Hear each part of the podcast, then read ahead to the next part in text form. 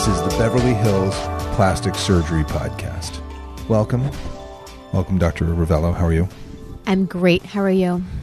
I saw you struggling with a very large case today, a VLC. A VLC. You, you or, or a Or BAC. it- I I think it's a BAC. a BAC, BS case. But you, uh, you really knocked it out of the park. I'm very, very impressed. That was a tough one. I'm a little bit drained still. I'm actually I'm not so much physically drained as just emotionally foggy. Like surgery kind of these hard cases, they can be draining. Like you invest a lot in them. Revision cases cause you to leave a little piece of your soul in the operating room. A thousand percent. They Yeah. do. They take it out of you. That's why you only have a certain number of revision cases on your docket for your lifetime because you leave a little piece of yourself, your soul in the OR to do those cases. They are hard. That is true. Yeah, this was a revision breast. I know you do a lot of revision nose, and it was just you're right. A little piece of my soul was left back there in, in a in a good way. Like Yeah. you you literally give everything into these cases your, your time, your energy, your focus, your dedication because they're hard, and you want them to be awesome. If you're going to make it turn out right, that's how you should feel. So you clearly, it looked incredible. You did a great job. That was one of the toughest double bubble cases I've seen, Yeah, really ever. yeah, she was tough. Well, thank you. The previous surgeon definitely blew it in a, in a very yeah, big way. yeah, and and listeners, I I refer you to our um. What is what was our breast one implant malposition? That was the our implant of the day today. malposition podcast. Yeah. But that's not what we're here to talk about today. No, a little bit smaller case. An LAC. That's right. An LAC. and just for uh, for background purposes, this came up because I just recently did a lip lift under local anesthesia in the office, and it went swimmingly well. And I I, I love doing lip lifts. They're really cool. Um, They are. I I do them a little differently, and I think there's lots of ways to do them. So let's talk about lip lifts. There are lip lifts that are done. To, the one that everyone thinks of is the bullhorn excision because the skin that comes out under the nose is in the shape of a bullhorn, like the Texas Longhorns mm-hmm. from Austin, Texas. Right? so these are incisions that are placed right under the base of the nose, sort of all the way across.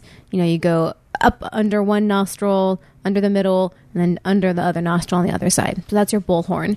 And through that incision, you can take out some skin of the. We call it the upper lip, but the layman would probably say, I don't know, the skin above the lip. And, Right. And as such, you pull the lip up. Right. We consider the entire distance from the nose to the the uh, mouth, the lip, Yeah. uh, the upper lip, because really, if you grab it, you can actually grab the the distance all the way up to the base of the nose, and that whole skin. Now, the the pink part, the reddish part, is the vermilion, Right. and that's what people refer to the ver- vermilion border, where it changes from uh, pink to white, or pink to brown, or pink to whatever whatever color you happen to be.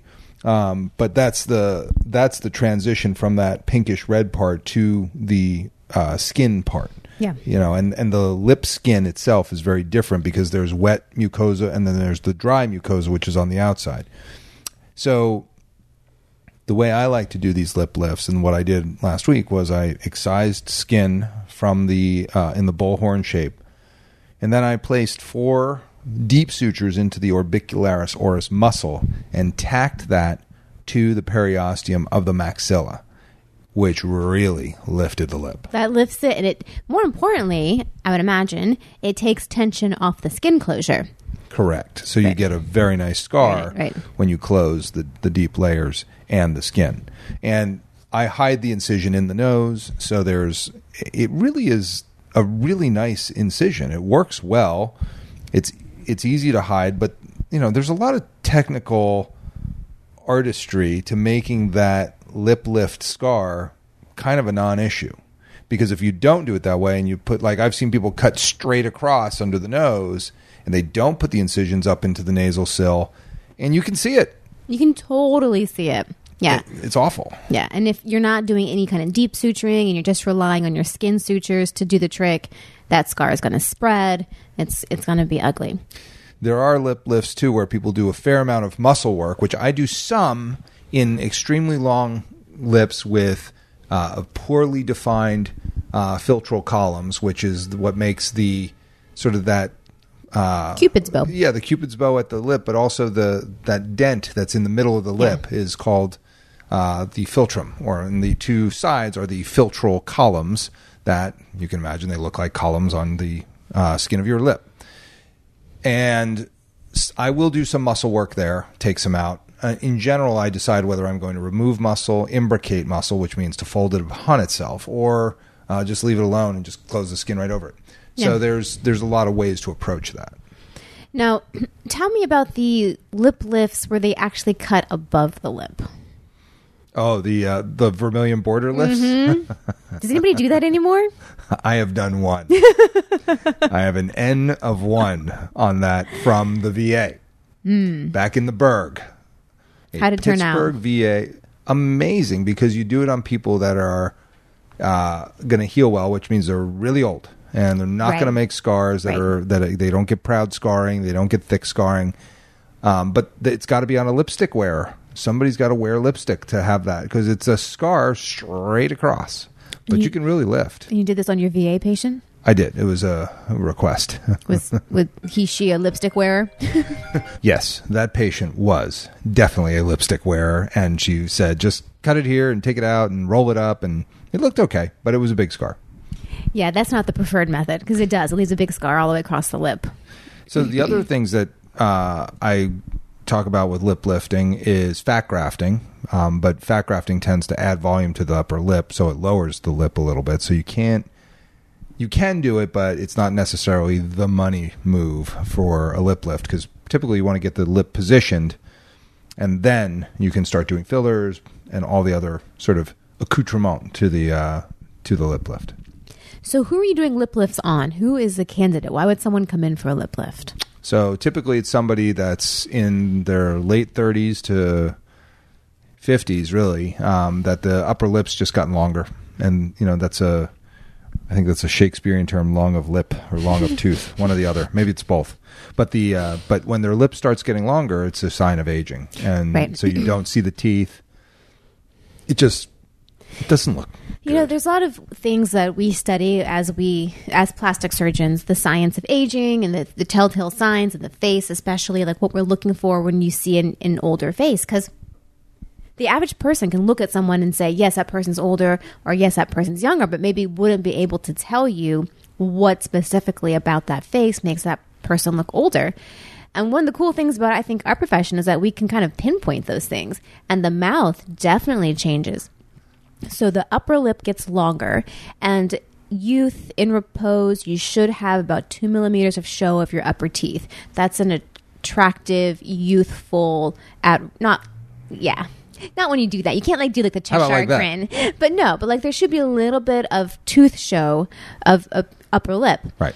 and with time, the upper lip gets longer and the lower lip starts to recede. So you start to see more of the lower teeth when the person talks. That's a really telltale sign of someone that's aging is that when they speak, you see more of their lower teeth. Right, and that that is the key. You want to see a little bit of te- upper teeth.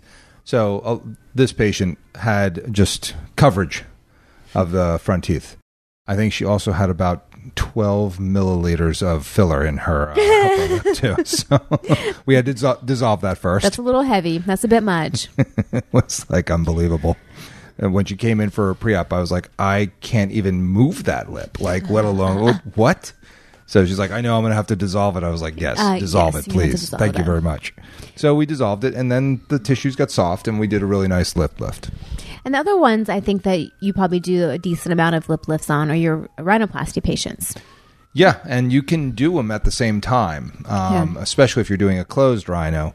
But um, some rhinoplasties make the upper lip longer. Yeah. I think it's when you have to do a lot of septal work and you detach the depressor septi nasi muscles that the uh, the upper lip drops down a little bit. Now, Yeah. I typically repair those, um, and this came up with a plastic surgeon that came from. Uh, well, I won't say from where, but she came for a rhinoplasty or revision rhinoplasty with a rib graft, and afterwards she said, "Like, did you do a lip lift with this operation? I said, well, yeah, I put your muscles back together. She's like, that looks amazing. She's like, hmm. what, what told you to do that? I was like, well, you had a long upper lip, you'd had a rhinoplasty, and your muscles were totally separated. So I put them up to the maxilla, and lo and behold, it looks better. She was like, why don't we repair them all the time? I was like, I, I, Yeah, I, I, don't know. do, but I do. sure. and so that is something that I try to tell people. But even when you repair them, the fact that you've changed the septum and the location of some of the soft tissues, you can still see a little bit of a longer upper lip. Yeah. With a rhinoplasty and lip lifts come up. Right. Absolutely. Um, other options for you know a lip uh, lip lift. You could, there are some. I guess you could say non-invasive options. Mainly, you could do Botox, but that doesn't really lift the lip. It'll No. be a lip flip. Yeah, you can get the lip flip lip where you get a little bit more show of the Yeah. uh, of the vermilion. of the border. vermilion. It's super subtle. You're going to be the only person that notices a difference. It's it it, it goes away in about three weeks because the Botox wears off really quickly in that area. People And- like always like to ask about it, and I have a lot of patients that just do it when they do their Botox. They know it's going to go away, you know, in a couple of weeks, but they really like it. Like they like the effect for as long as it lasts, and they're like, yeah, I just feel a little poutier. Um, but this is definitely nowhere near an actual lip lift. Well, and the lip flip, I think people like to get it because they like to say it. They It- like to it's pretty cool. It's pretty I fun need to say. flip. I had a lip I flip." a lip flip. Oh my god! And then she does a lip flip for me, and uh, so I do see that that's kind of cool. But um, you're right; it does look good, but you can't put too much because then you, otherwise you get a lip closure. so if you put too much Botox around the mouth, it's not really working on. it. I have a problem. I always tell patients, and the only reason I know this is because I did it to myself. I'm like, just so you know, for the first like week, it's going to be really hard to eat cereal because the idea is that you were paralyzing the muscle around the lip, which closes it. And so it's a little bit harder to actually close your mouth when that Botox is in full effect. So when you're eating cereal, you have to chew, right? Because there's it's cereal, but you also have to keep your mouth closed because there's milk in your mouth. so it's really hard to do both at the same time sometimes. yes, you can also develop a drinking problem, which I've seen too, where where people can't keep fluids in their mouth, so they take a sip and it's now in it's, front of them. it's front of them, yes. Oh, So that's the lip flip story. But Fun. I, I think a lip lift is an underrated procedure. There's a lot of people that do a lot of stuff. I know I know several people in our hood that do lip lifts and the patients are literally oral cripples for six months. Yikes. Where they just cut the hell out of the muscle. They like do they do stuff that is really rough. And for a long while, and, and and admittedly so, they'll say, "Yeah, my patients are like oral cripples for like three to six months. They they really have to work at it to get their motion back." jeez. But like I, my patients can't sign up for that. My patients want like an awesome lip lift and to have function the whole time and be back like in the saddle in like you Yeah. know four to six days. And as you said, it can be done under local, um, or it can be added on to another procedure. Yes. Um, it's a it's a versatile little procedure. And it's it it looks easy, but it's not. It's like one of the easier surgeries you do, right? you know, I think I think I'm just not going to touch that because you know if I when I do surgery, this is the, this is a rhinoplasty education problem that I have. When people come and visit me, and I think I told you the story of the guy that came and watched me do two of three DCF grafts and only got halfway through the second one and then went home and proceeded to you know essentially perform war crimes on his patients at home because he really hadn't watched how to do it. Um, when people watch me do certain things that I do all the time, it looks really easy, and it and it does, and it looks like, God, that just man, that Yes. looked easy.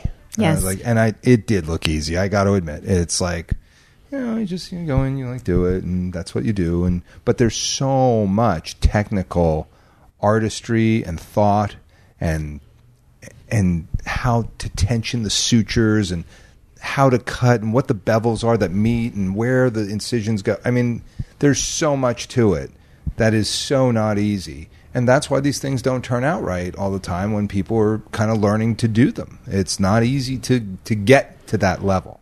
Well, I'm I'm definitely guilty of that. I mean, I I trained watching you do rhinoplasties, and I remember the first one or two I did on my own, I was like, he makes this look really easy. This is hard. Really hard. now what? I don't. What does he? What does he do next?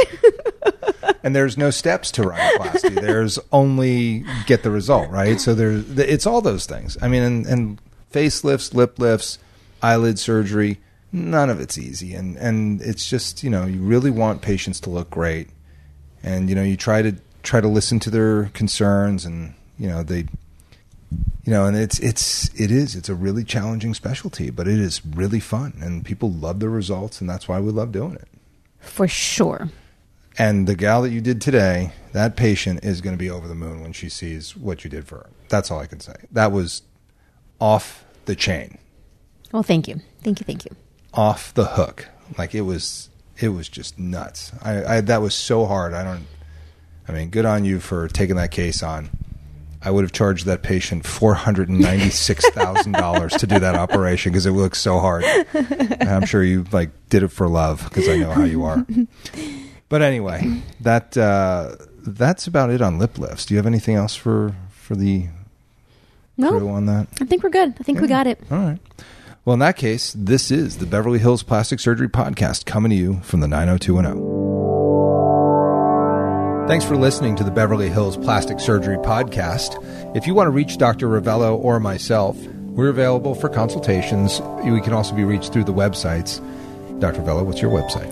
My website is roveloplasticsurgery.com, and the phone number to reach us here in the office is 310 954 1355. And I do want to mention Rock Spa, which is the sponsor, truly the financial backer of this podcast. And Rock Spa is the Medi Spa that's located both in Newport Beach and Beverly Hills, providing Botox, fillers, lasers, microneedling, esthetician services like hydrofacials. We have incredible people. They do great stuff. And I highly recommend taking a look at the websites rockspanewportbeach.com or rockspabeverlyhills.com. All the information is also on my website, drcalvert.com.